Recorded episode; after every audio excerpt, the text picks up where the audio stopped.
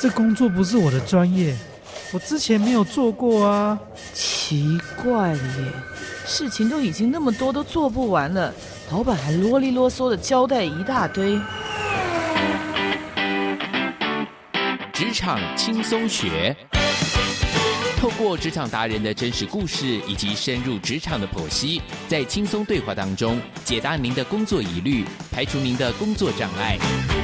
职场不能说、不敢说的，在这里一次让您轻松学。欢迎收听张敏敏制作主持的《职场轻松学》。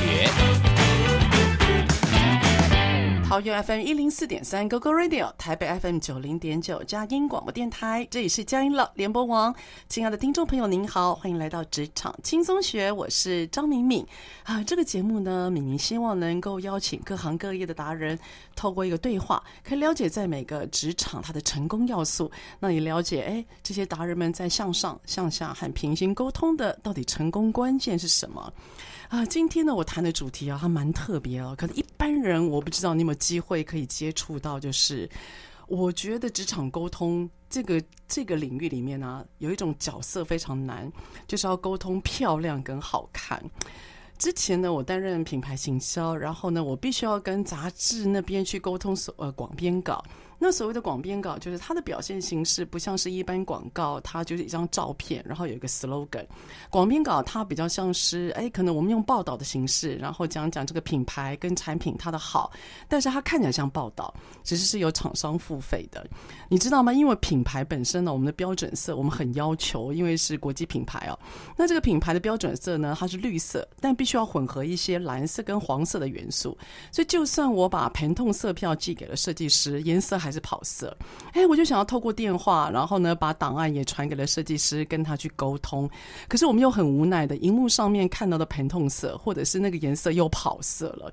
结果整个沟通啊，我觉得真的非常的困扰我，而且后来就变几乎变成一个灾难。但你知道吗？不只是颜色很难以沟通，其实是形状跟造型，整个也很难以沟通啊。例如我自己有个管顾公司，那我想帮公司设计一个 logo。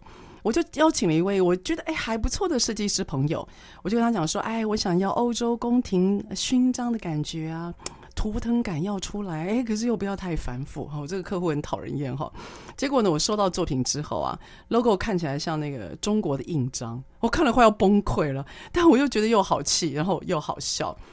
话说这个广编的颜色不对，logo 的设计颜色不好，呃，设计不好，我觉得这事情还小，但。毕竟它单价不高，但是如果说你的作品是一个动辄上百万的珠宝，那你这个珠宝的设计到底要怎么样能够符合客户的需求，然后又要把客户的美感设计进去，然后又可以一次沟通完成到位，我觉得真的非常的难。所以到底需要什么样的功力才能够掌握住一小方时呢？那我们今天请到的特别来宾，他是兰亭珠宝设计工作坊独立珠宝设计师林墨清 Cathy。他呢，毕业于法国北方邦艺术大学，哎，他的油画作品。还在巴黎的大小皇宫获展哦。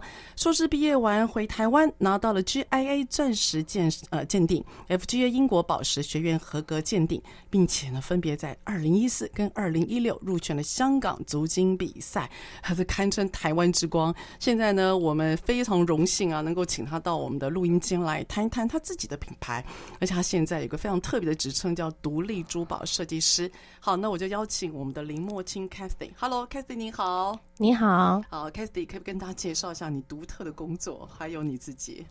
呃，各位观众好，我叫林墨清，我是独立珠宝设计师。嗯，现在经营两个牌子，一个是兰亭珠宝设计，跟月儿清珠宝。嗯、那兰亭珠宝设计是这个高端的这个珠宝作品，那月儿清珠宝就是嗯非常轻松的一些小饰品。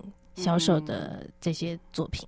嗯，OK，所以呃，Cathy，你可不可以跟我们谈一下什么叫轻珠宝？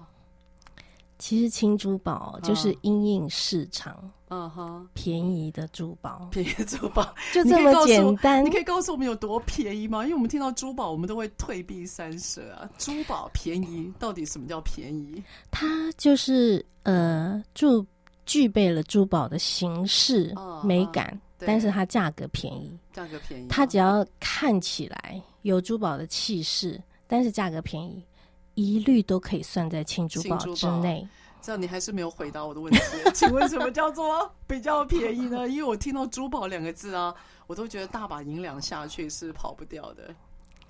嗯、呃，因为其实事实上，真正高端珠宝，它它的东西都非常的昂贵。对，像什么钻石，哦，我今天拿钻石来讲好了。哦，钻石一颗几十万，对不对？对啊，跑不掉啊。但是你们有听过苏联钻吧？哎，苏联钻有哎、欸。然后听过水钻，呃，肯定有。听过施华洛世奇，这肯定有的啊。对对啊。那那其实事实上。以那样的形式设计出来，但是他用这些比较便宜的这个材料，材料哦，它整个形式感觉还是很很华美。对对，那这种都可以算在青珠宝之内。哦。OK，所以像 Swarovski 可能它几千块就有，对。哦，几千块，然后比较简单的，对，但它的光泽还是有一定它的宝石的样子，就在你的青珠宝范围内。因为其实珠宝它分两个部分，一个是石头，嗯、其实大部分认为那个贵重就是在石头的昂贵，对，对对。但是其实事实上还有另外一个部分就是工，哦，那个工法，对，工很好的时候，嗯、它其实整个作品它还是有它一定的气势在。哦，OK。所以你你今天如果有了一个很好的珠宝和宝石，对，但是它的工没有很好，其实上它不够。不够美好的哦，所以你的意思是说，就算布料很不错，拿衣服来比喻，就算布料很不错，但裁缝师傅打的板如果不好，那个也衬托不出来那个大气。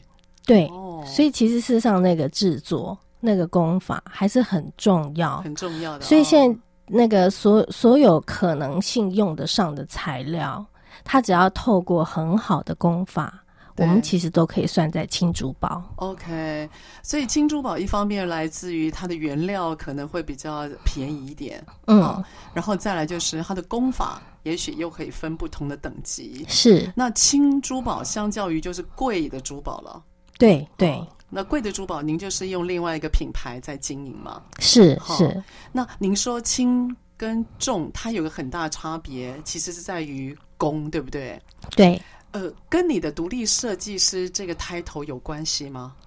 有，因为我就是两种品牌都有在经营，所以两种客人我也都在经营，哦，以及这种两种的制作方式我也都有，已经经营非常久了，所以。我是一个可以从客户角度来思考，然后针对他的预算，嗯，把后面全部拼凑起来。OK，因为以前的高端珠宝，它就是全部都要真金真钻。对对对。但是轻珠宝它就是里面可以有一些取舍。混搭吗？对，混搭。哦，它可以混搭。对，它可以混搭。哦。因为其实要看客人他重视在哪里，比如说他他想要。不想要那么多维护，因为其实有一些银饰或者说珠宝，它是会褪色的。对，没错。久了，久了以后就会褪色。那我就会帮他去思考。那在这个部分，可能在金属上稍微好一点。那其他部分，那我们就可以妥协一点。哦，所以你的独立设计师的意思是说，你不是只有靠画图，对，你还包括像帮跟客户沟通那一端，包括原料怎么样混搭，包括他今天要根据什么样的场合或他自己个人帮他去做一些设计就对了。哦，然后你还要顾到那些制作，对吗？对，我的、哦、我的工作室其实后面支援我的精工非常多元哦，就是从合金的精工。银的精工、K 金的精工，大工厂、小工厂都有。Okay. 因为一个独立的珠宝设计师就是必须要这样。其实不是我工作室本身，或说我个人，嗯，可以搞那么多能耐那么多，而是我可以跟后面这么多种支援我的制作团队沟通。哦，所以沟通是你。一个工作上面很重要的关键哦，不是在于只有美感的设计啦，或者是说只是画画图而已，对不对？对，所以是设计其实只是我的中间的一环，我当然有设计概念，对。但是最重要的是依照客户的需求，我帮他整个拼凑成他能接受的的成品。哦、OK，那那 Cathy，因为今天我们谈的是沟通嘛，是因为今天为什么请你来，就是啊，我自己觉得跟客户沟通已经很难了，但是呢，我就要跟专业职沟通更难。你知道，有时候你跟那些师傅沟通啊，你讲啊吹哪转抛他自己有他的专业坚持，你知道吗？他就是觉得一定得这么这么做，他认为才能够展现出他专业上面的那种，你知道那种呃呃知识跟骄傲。他一定要掌握一些什么？可明明客户那端他不是这样想，所以你可以给我们一个大概吗？因为你这个行业在台湾真的很少见哦。各位布朗 K，然后还要弄精工师傅，所以你可以给我们一个大概。当你今天见到一个客户的委托，你怎么样从沟通从零到一？到底发生什么事情？其实这个可以举一些例子哦，就是有一些精工师，譬如说我会跟他讲说：“哎，你要这样做。”对，呃，譬如说手环好了，其实手环客人自己配、自己戴手环是一件非常痛苦的事，对不对？自己戴手环为什么痛苦？因为你必须单手，因为你你的手哦，对对对，一只手已经有一条链子要上去，所以你要另外一只手来来来帮他装起来。对，对你只能单手操作了。对，好，那我通常会依旧这种这种佩戴的需求去要求金工师，嗯哼。可是这些传统金工师他就会认为说，这个客户应该要怎么戴？那有时候讨论到这里的时候，我真的就是整个七窍生烟，我就跟他讲我说。再有钱的客人，可能在佩戴上都是很笨的哦，都是很不懂的哦。OK，你要他早上起床还在化妆的时候，然后他很急忙要出门去佩戴，他还要做。就是做的很震惊，慢慢的按照正确的方式 把手链放上去，你认为有可能吗？哦，OK，哇，那那塞贝阿公师傅金工师怎么说啊？那我就要非常像这样非常仔细的去跟他沟通，我要把这些故事说的很生动。哎、欸，这很花时间哈。但是呃，怎么讲？就是说这时代已经到这里了，为什么会产生轻珠宝？就是说以前的。整个贵重珠宝的那个市场已经有一点消退哦，OK，对？那那种动辄几百、几十万的是吗？对，为什么？因为现现在你看，现在市场上国外的、国内的百百种啊，每每一家都卖出这么多种的这个珠宝的形式、嗯、首饰形式，嗯、对，对不对？所以客户可能一万东西，他就可以买两三种东西了，哦、他的品相多了，对、哦、他他不不会再想说。一大笔钱去买只买一样东西，对，就是以前以前那种比较传统的，用一个大珠宝放在脖子上面的那个 one piece，大概现在都不复存在了。对，哦、没有那种，通常就是镇店之宝，就是。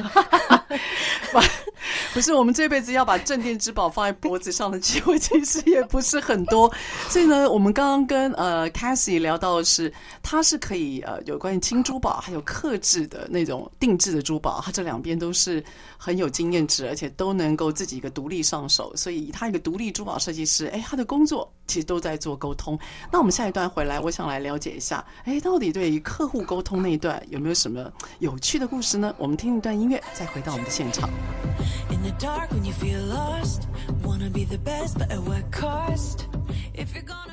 好，各位亲爱的听众朋友，欢迎来到我们的职场轻松学。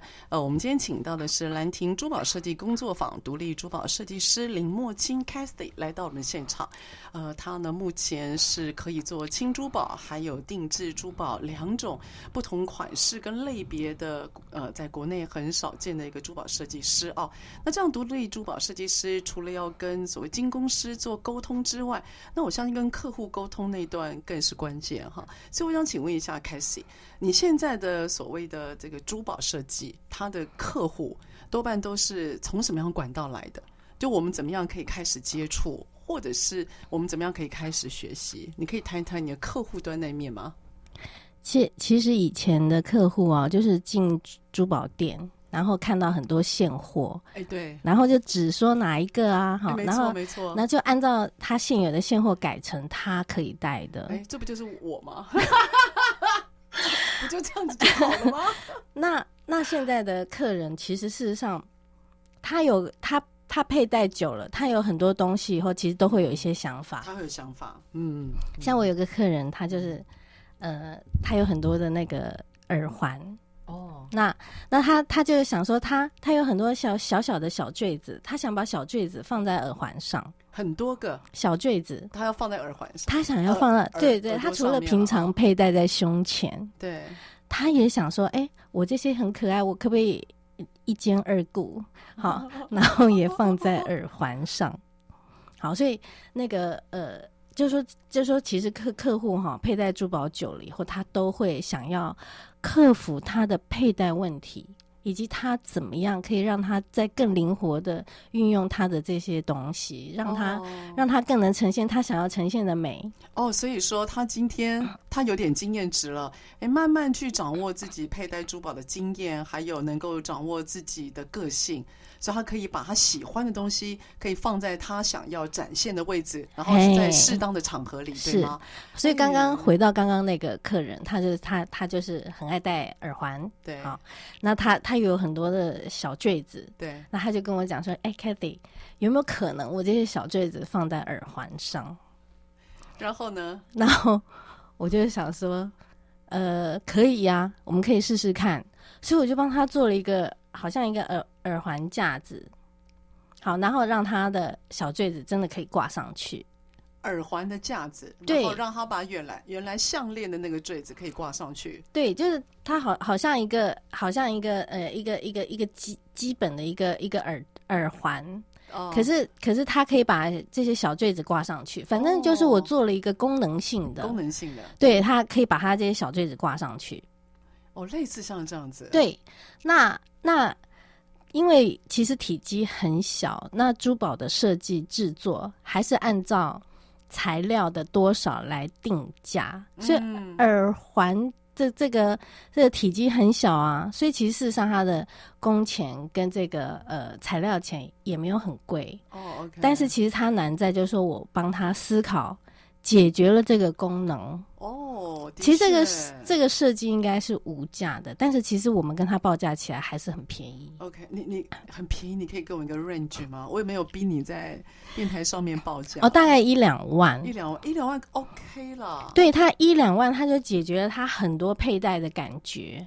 好，那他可能一两万，他就他他跟我定制了两两组。好，那两组，那他就就可以换。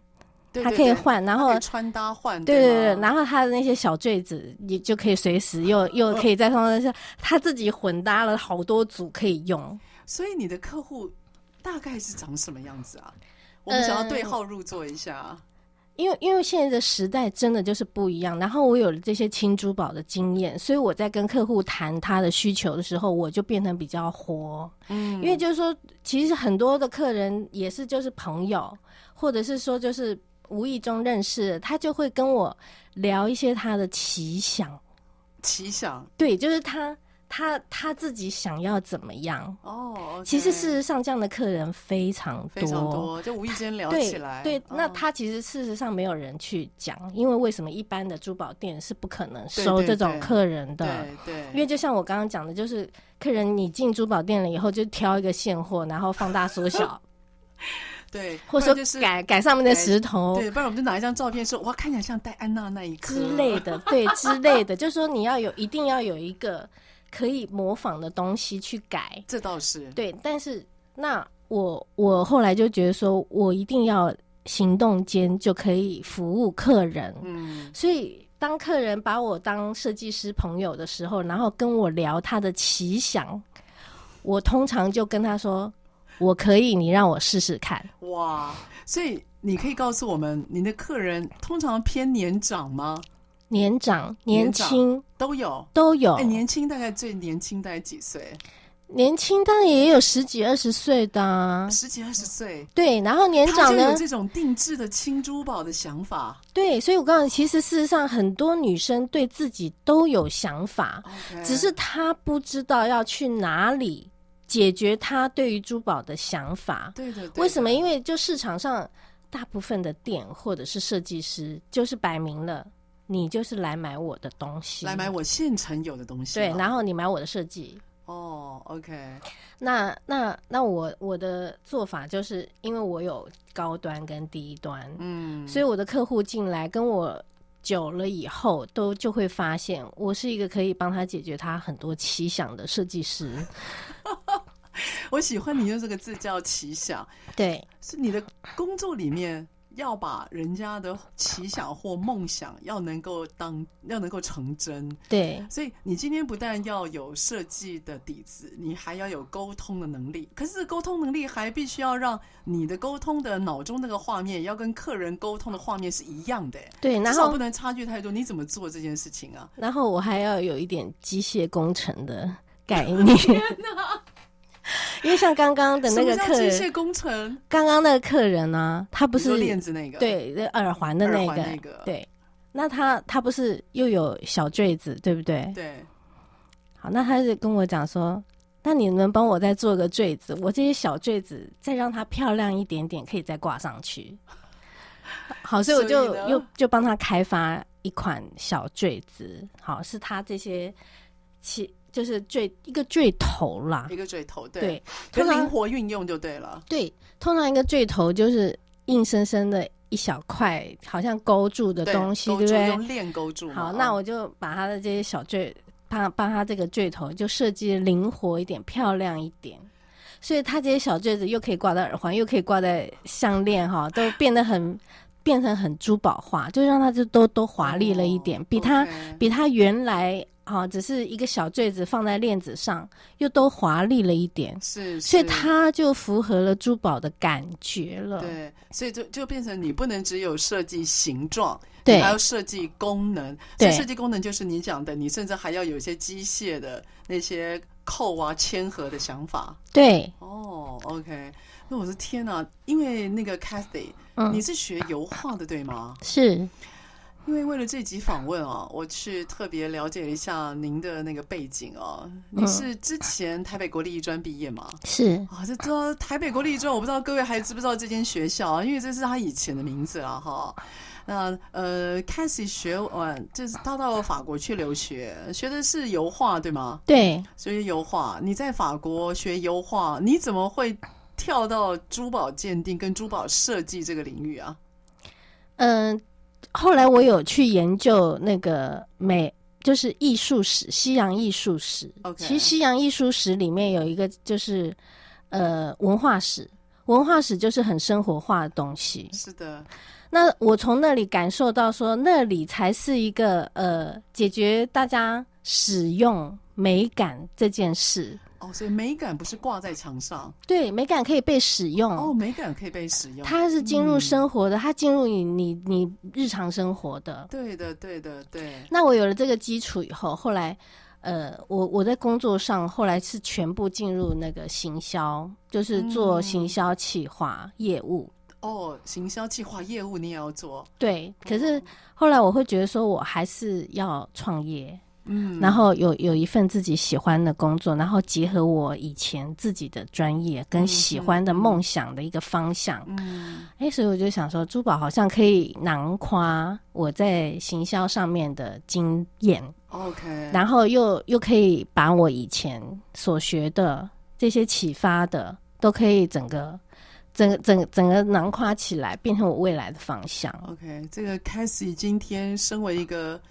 那个艺术的工作者，今天不但要把自己的脑中的美学还有艺术要能够让它跃然纸上，你还要跟敲敲打打的金工师去做沟通，你还要跟有奇想的客户去做沟通。我觉得这种落入凡间的精灵，在台湾应该是蛮少见的哦，因为我我看过很多那具有艺术家特质的人啊，他们说话还有文字表达上，其实都是非常隐晦的。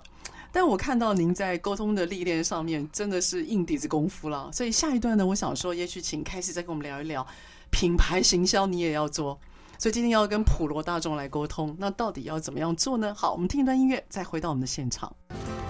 台北 FM 九零点九佳音广播电台，桃园 FM 一零四点三 Go Go Radio。宜兰 FM 九零点三 Love Radio，这里是佳音 Love 联播网，精彩节目，欢迎继续收听。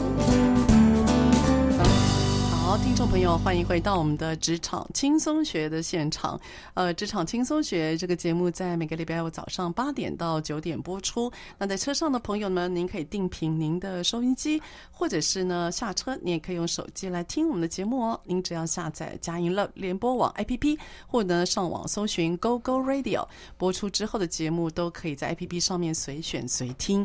好，那我们今天呢，请到的是兰亭珠宝设计工作坊独立珠宝设计师林墨钦 Cassie，他来到我们现场，他在谈一谈，哎，在有关于珠宝设计，还有跟客户那端的沟通，以及跟上游精工师的沟通，到底要怎么样才能够把双方对于美学的概念，然后让它变成一个具体的成果？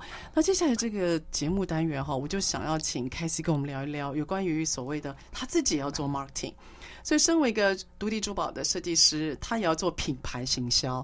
那因此，您可以谈一谈这个品牌行销。你有打算怎么样把你的所谓轻珠宝，还有所谓的定制珠宝，你会做一个什么样区隔吗？嗯，在经营品牌上，我是区隔经营，就是说，客户从任何一个品牌进来，我都服务他。但其实事实上，我我是把这两件。这两个方向是想成一件事的哦，所以分别操作，但想成一件事。对，嗯、呃，你怎么做？因为其实珠宝它是一个概念，就是上面有石头，然后有金属，然后有弓，嗯，然后再一个漂亮的设计，它就是一个珠宝，嗯，作品了。哦，对对对，那那那你看嘛，现在客人他可能他的他的珠宝盒里面也会有几百块的合金。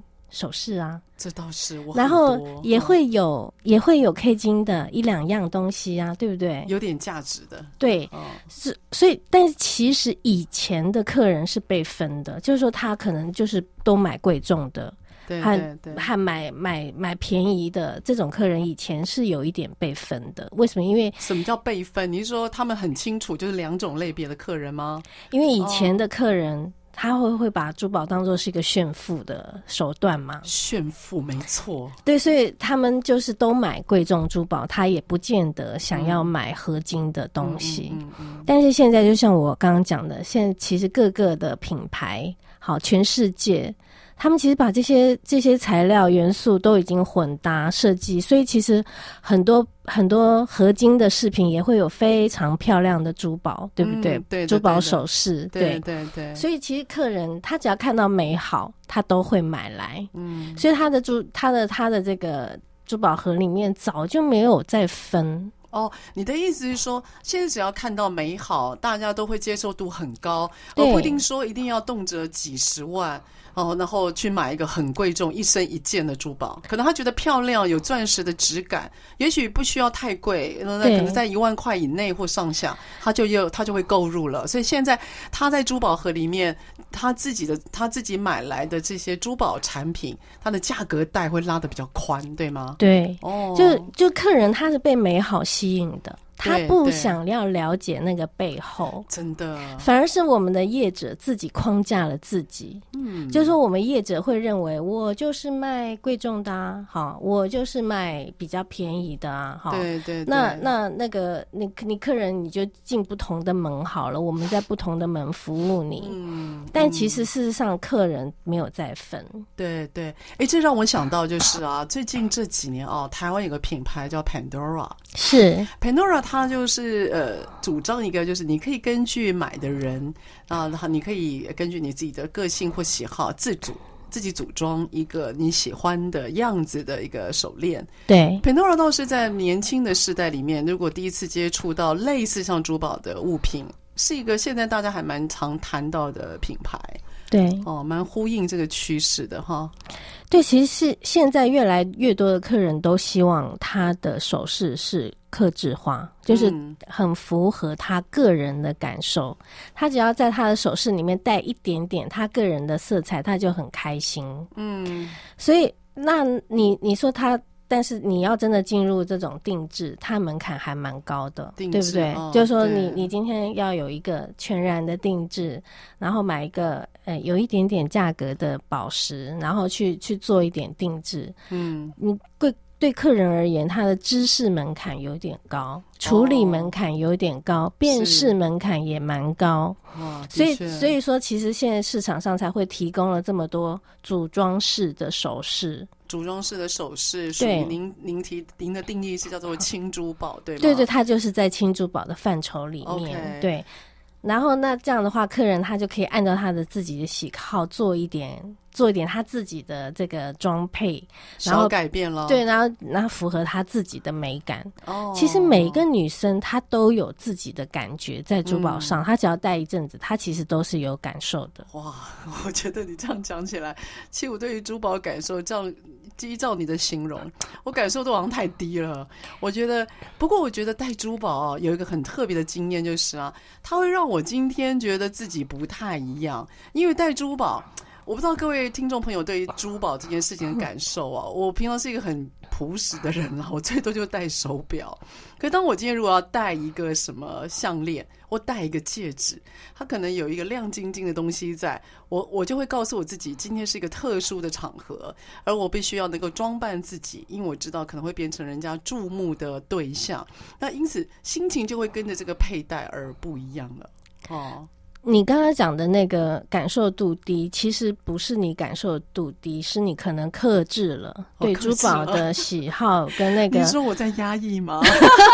因为我告诉很多人，其实就是大家其实一辈子啊，耳闻或自己的经验，多少都会被珠宝的销售过程可能吓过。嗯，你可能会发现你买的东西不符你所需。嗯，这的确是。好，那我们今天就不去讲那些东西，但是这个东西就是隐含在这个市场里面。对。但其实事实上，现在哈很多的新业者。好，还有这种市场上提供各种各式各样轻珠宝的模式，对，其实已经很满足客人可以用各种的喜好去选购他自己喜欢的东西。所以在您的牌子里面，你自己就有一个品牌是专门针对轻珠宝的，这些比可能它的品相比较多样化，它比较多工选择。可以有些微调，那透过您设计师的巧思，去依照他的想象做一些调整的工作，对吗？对，好。那另外一个牌子，你是做定制吗？对。但是这些客人是哪里来？因为我知道门槛一定相对高，听到定制，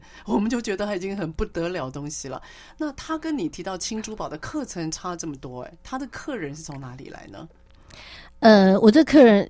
客人很多都是口耳相传，我自己的朋友。口碑，哎、欸，口碑。哦。好，那以前我也有过那个专柜，专柜那时候也也引来很多的客人，嗯，好，所以我就维持了很多的客人。嗯、那呃，你就是要靠客人，然后做出你想要做出来的成品，嗯，就是你把你的概念做在成品上，然后放到网络上，那给大家看，那这客人就是慢慢慢慢就这样累积来，累积，嗯、对，那。呃，就是跟我比较久的客人，他们其实就会发现，哦，原来我是这样的一个方向的一个设计师。嗯，那那他们就会慢慢的会把他的奇想。告诉我，所以你最主要的这些定制的顾客，一个是来自于之前在百货或者是实体通路来的顾客，那另外一个是顾客之间的口耳相传，慢慢累积起来哈。是，其实之前啊，我有一个经验了，就是跟台湾一个早期很老牌的珠宝的创办人，然后跟他们聊，你知道他有很大特色就是啊，他珠宝的客户通常都是传三代。就他的定制珠宝的客户，比如说妈妈戴了，他觉得不错，那儿子娶媳妇嘛，那就把之前这个定制珠宝就交给了媳妇。那媳妇慢慢的呃也都对家里的生意熟悉啦，所以媳妇她就变成超级营业员，在负责家里这些珠宝的销售。接着自己的儿子跟女儿又长大了，因此这样不断的传承。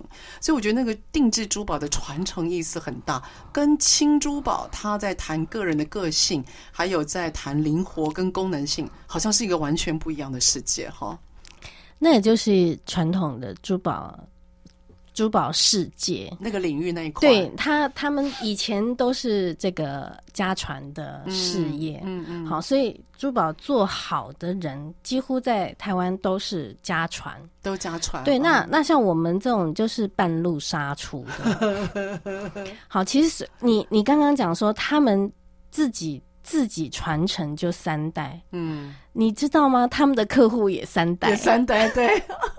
对，这就是我要讲的那个妈妈会带女儿来，其实那一幕还蛮动人的。然后你知道吗？他们店里面的销售人员，店里面的销售人员也跟珠宝一样老，你知道吗？都看起来很有年纪，可是就是这样端端庄庄庄、漂漂亮亮的。那所以说，我们这种就是半路杀出的人，我们怎么活？对不对？好，轻珠宝很重要。对，所以我我就是靠着轻珠宝的这个、嗯、这个方向。好，然后开始开始奠定我自己的客人，所以你也算是在台湾这个珠宝这一块发展领域哦。你从比较传统的营运方式，一直到现在比较新颖的营运方式，包括你用网络，还包括你用你的之前柜台实体经验，当然还有比较传统的行销，这三方慢慢慢慢把你的轻珠宝跟设计师概念可以带出来。所以下一段我想要请你聊聊，就是啊，那这样整个开拓的过程当中，你怎么样能够？提倡一个就是珠宝其实是真的可以运用跟穿戴的美学，我觉得这个还蛮我我自己很好奇，原来美学是可以穿的，它是接近我们生活的。如果我第一次要接触珠呃珠宝，那请问设计师您会怎么样建议？好，我们下一段再回到我们的现场。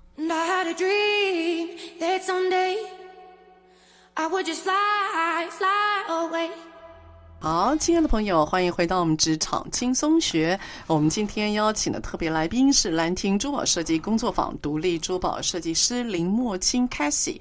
那 Cathy 呢，她现在拥有两个品牌，分别是悦儿轻珠宝、兰亭珠宝设计，分别呢针对不同的课程给予一些呃，包括像一些功能型的或客制化的设计，当然还有从零到一整个作品设呃整个作品完成的珠宝的一个呃独有的设一个设计。工程师，那我们今天请到了 Cathy 哦，最后一段啊，我想要问他一下，就是啊，Cathy，如果今天呃我是消费者，那我可能想要选我人生第一份珠宝哦，我想单价比较亲民，然后好入手。那你觉得在轻珠宝，哎，你自己有什么样的建议，可以让我们选到我们自己梦想中，然后同时呢又能够知应的一个好的作品？其实我还是要。要阐阐明哈，珠宝是美好的东西，所以一定要自己开心。嗯、那嗯，就是说以前的年代真的把那个珠宝就是它太阶级化，然后、哦、阶级化对，然后业者又把自己搞得好像很高深。嗯，但我觉得回归到现在，它它珠宝的呈现，它就是。你你美好的感受，然后去购买的东西，对，所以一定要自己看了开心，这个是最重要的。所以那个看的第一眼，那个感觉很重要。对，你那个东西跟你有没有缘，你一定要掌握这个东西。艺术啊，或或者是文化类的这些商品，绝对是一定要先从这个感觉开始。哦，你永远不要去想它背后那些。嗯，很高深的一些啊，或都不用，然后说，然后认为说啊，你你多聪明去买，不用，都不要有这个想法。哦，直觉。对，为什么？因为其实我觉得佩戴珠宝对女人是一件很重要的事，这个我也要讲。女孩子如果她很年轻就开始喜欢珠宝类的东西、首饰类的东西，她长久她的人生的对自己的看法会比较不一样。哇，这个论点我喜欢，因为她知道怎么样去看待自己。对，她，因为珠宝这种东西，她她去购买，你去了解它的价值。你你就会开始知道说，为什么这些东西它稍微贵一点，它价值在哪里？对，你就会同时回来看自己，你有没有珍惜你自己？所以你会发现很多喜欢珠宝的女生，小资女，如果她爱珠宝，或者说稍微状况好一点的女生，她爱珠宝，她人生通常好像看起来也都还不错，有没有这种感觉？哎呦，Cathy。所以你的意思是，透过珠宝的这个小小的形式，我不但知道我是谁，而且我可以透过一个方式来跟大家呈现说我是这个样子，对不对？对。因为我的个性会从我的穿戴会被看到，对。哦，我的喜好跟气质会被看到。哦。所以喜欢珠宝的人，他可能很早就对自己。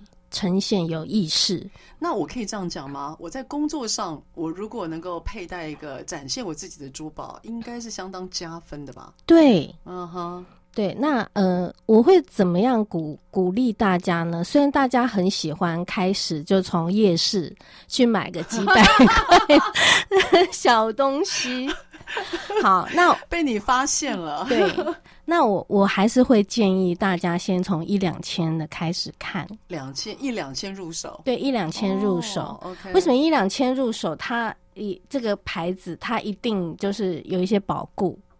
哦，不会太差的。对对，它它一定有一定的品质。OK，尤其那个保固还蛮重要的。你掉了钻啦，哈，或者说那个呃稍微银饰有点暗淡，嗯，好，那你送回去的话，至少维修。对对，维修维修，对，好。哎，这好像是哎，哈。对，那还有人就说他也一直搞不清楚自己适合什么路线，所以他会乱买，乱买了然后掉了他不心疼。哎，那路线你有什么？你有什么建议吗？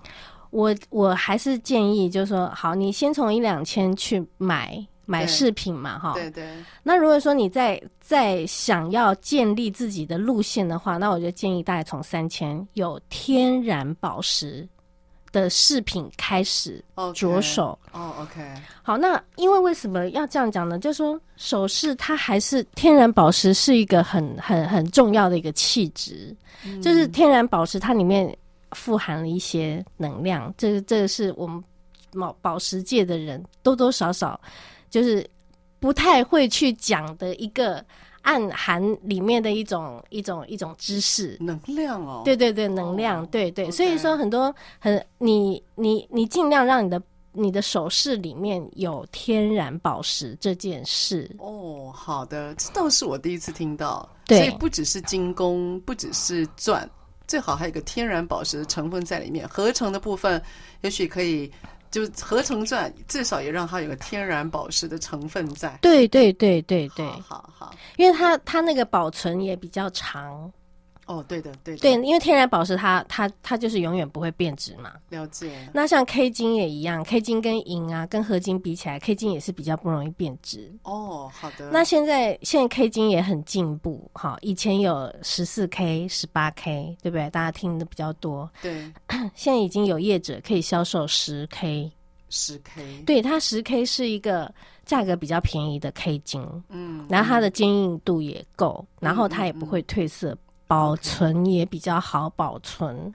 那像这样的穿戴啊，比如说不管男生或女生啊，例如他有耳环，他有项链，他有戒指，他有手环，你建议从哪一种可以先试买呢？就比较不容易出错呢？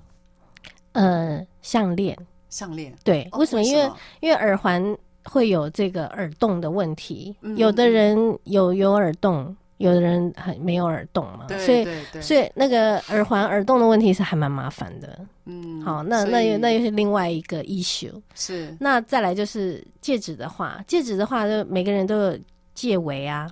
对，你每一只手手的这个圆圈度大家都不一样，尺就是这个尺寸不一样。对，然后你到底要戴左手右手都有差别。哦，对对，那那就是也是有一点经验的人，他才会去往那个方向买。所以你你刚开始就是选选选项链，项链是最保险的。对对对，哦，这倒是哈，而且项链它又可以搭配衣服，对，啊、呃，那个展现会蛮直接的哈。那你听你这样讲啊，我觉得对于那个从事的所谓珠宝设计或独立珠宝设计啊，看起来是一个蛮梦幻也很实际的一个行业。我我请问一下，我们现在如果工作到一半，例如我们我现在在坐办公室。我来得及用珠宝设计来斜杠我的人生吗？你觉得做珠宝设计，大概要多久养成？需要有什么样能力呢？嗯，他他应该要先从副业开始，你不要一开始就把它当做正业进这一行。最好我们现在有工作的时候来学，其实挺好的。对，他就当做你的休闲娱乐，哦，你先从这里开始。为什么？因为你刚刚从前面这样听起来，你会发现。其实珠宝业现在不太容易聚焦，聚焦是什么意思？就是你看我我我今天做到这里，青青青珠宝是现在市场上的这个已经现在变成主流了，流对不对？对。但是我刚刚就有讲说，青珠宝其实是这么多路线，嗯，好，里面里面有这么多的选择，那到底你看，光是客人选都已经天花乱坠，不知道怎么选了，嗯、对不对？太多样了。那业者要从哪一条路走到接近、嗯、接近客户，也一样不容易。对，所以他可能需要有一个 try and error，他需要一个尝试的时间，对，对摸索。所以我会比较建议，就是说，很因为。以前那个年代，就说做珠宝很赚钱的年代已经过了，已经过了。是好，那现在的珠宝其实就像我，因为你已经轻珠宝起来了，整个市场就是非常的爆炸。对，所以其实事实上竞争非常激烈。所以你觉得，如果我有兴趣，这样我大概要投资多久的时间给自己这样的副业呢？呃，我觉得时间变得就是。一直拉长到你有心得，有一天忽然福至心灵，嗯、觉得可以。为什么？因为你你知道像，像呃，你看我刚刚我我至少我讲了几个专业，就是说我会珠宝设计，要先会画，对，先设计会绘画，对、嗯，然后我可以建议天然宝石，那就是珠宝鉴定，鉴定，对，然后然后我我可以去沟通。那个制作，制作就是我又了解精工、精工、拉雕等等。对，然后你还要做行销定位。对，OK。所以其实不是，就说珠宝的这个产业不是这么好入行。嗯，那很多人都会觉得说好像很好做，但其实事实上，呃，现在成功的珠宝业者就是这么几家。对，看起来为数不多。对，他其实没有办法更迭，嗯，这个行业没办法更迭，对、嗯，因为做好就是做得好，嗯，他需要一段时间的酝酿，然后把他的把他自己公司的 business model 跟客户连接在一起，他、嗯、是需要一点时间。业者本身也要对自己的能力有一点想法。所以，Cassie，因此访问到这边呢、我就要问你一个关键问题了：这样的更迭，还有自己的投资，对于美学要跟各种不同人做沟通。如果人生能够扭转一件事，你觉得会是什么事，而可以让你更早成为现在的自己或不同的自己呢？你可以用两句话讲完吗？我我觉得我我要更早，像我刚刚讲的，就是说你更直觉的去决定自己喜欢的东西，嗯嗯，而且更早去接触。我刚刚讲的时候说，你你对珠宝这个东西，你不要想太多，你就是有缘去接触，投身去做。对，就是你喜欢，你就会有一有有你自己的风格。所以你看起来还是蛮喜欢你现在独立珠宝设计师这样子的一个身份跟角色。对，因为我们以前就是想的太多了，然后认为一定要变成什么样子。其实上，像我这样讲起来，你看珠宝轻珠轻珠宝市场里面这么繁复，这么对，其实你任何一条路都可能走到你可以走到的位置。OK，OK，对，所以对这一行。非常的投入，而且不放弃。但如果人生能够扭转的话，更早决定。也许会让自己在摸索的过程当中时间减短，或更快达到自己现在已经有的位置。是好，所以我们今天呢，非常谢谢兰亭珠宝设计工作坊独立珠宝设计师林墨清，他来到现场跟我们谈谈他这个非常特别的一个职位。那怎么样去跟他上游的精工、还有客户以及品牌去做行销？那我希望呢，这样子珠宝穿戴的美学，真的也可以让各位听众朋友们去感受一下。毕竟刚刚呢，Cathy 提到了很棒，他。说越早知道自己的特色，透过一个穿戴或珠宝展现自己，相信一定会为您的工作跟职场加分。好，我们今天非常谢谢凯西来到我们的现场。那我们下个礼拜五早上八点钟，我们空中再会喽，拜拜。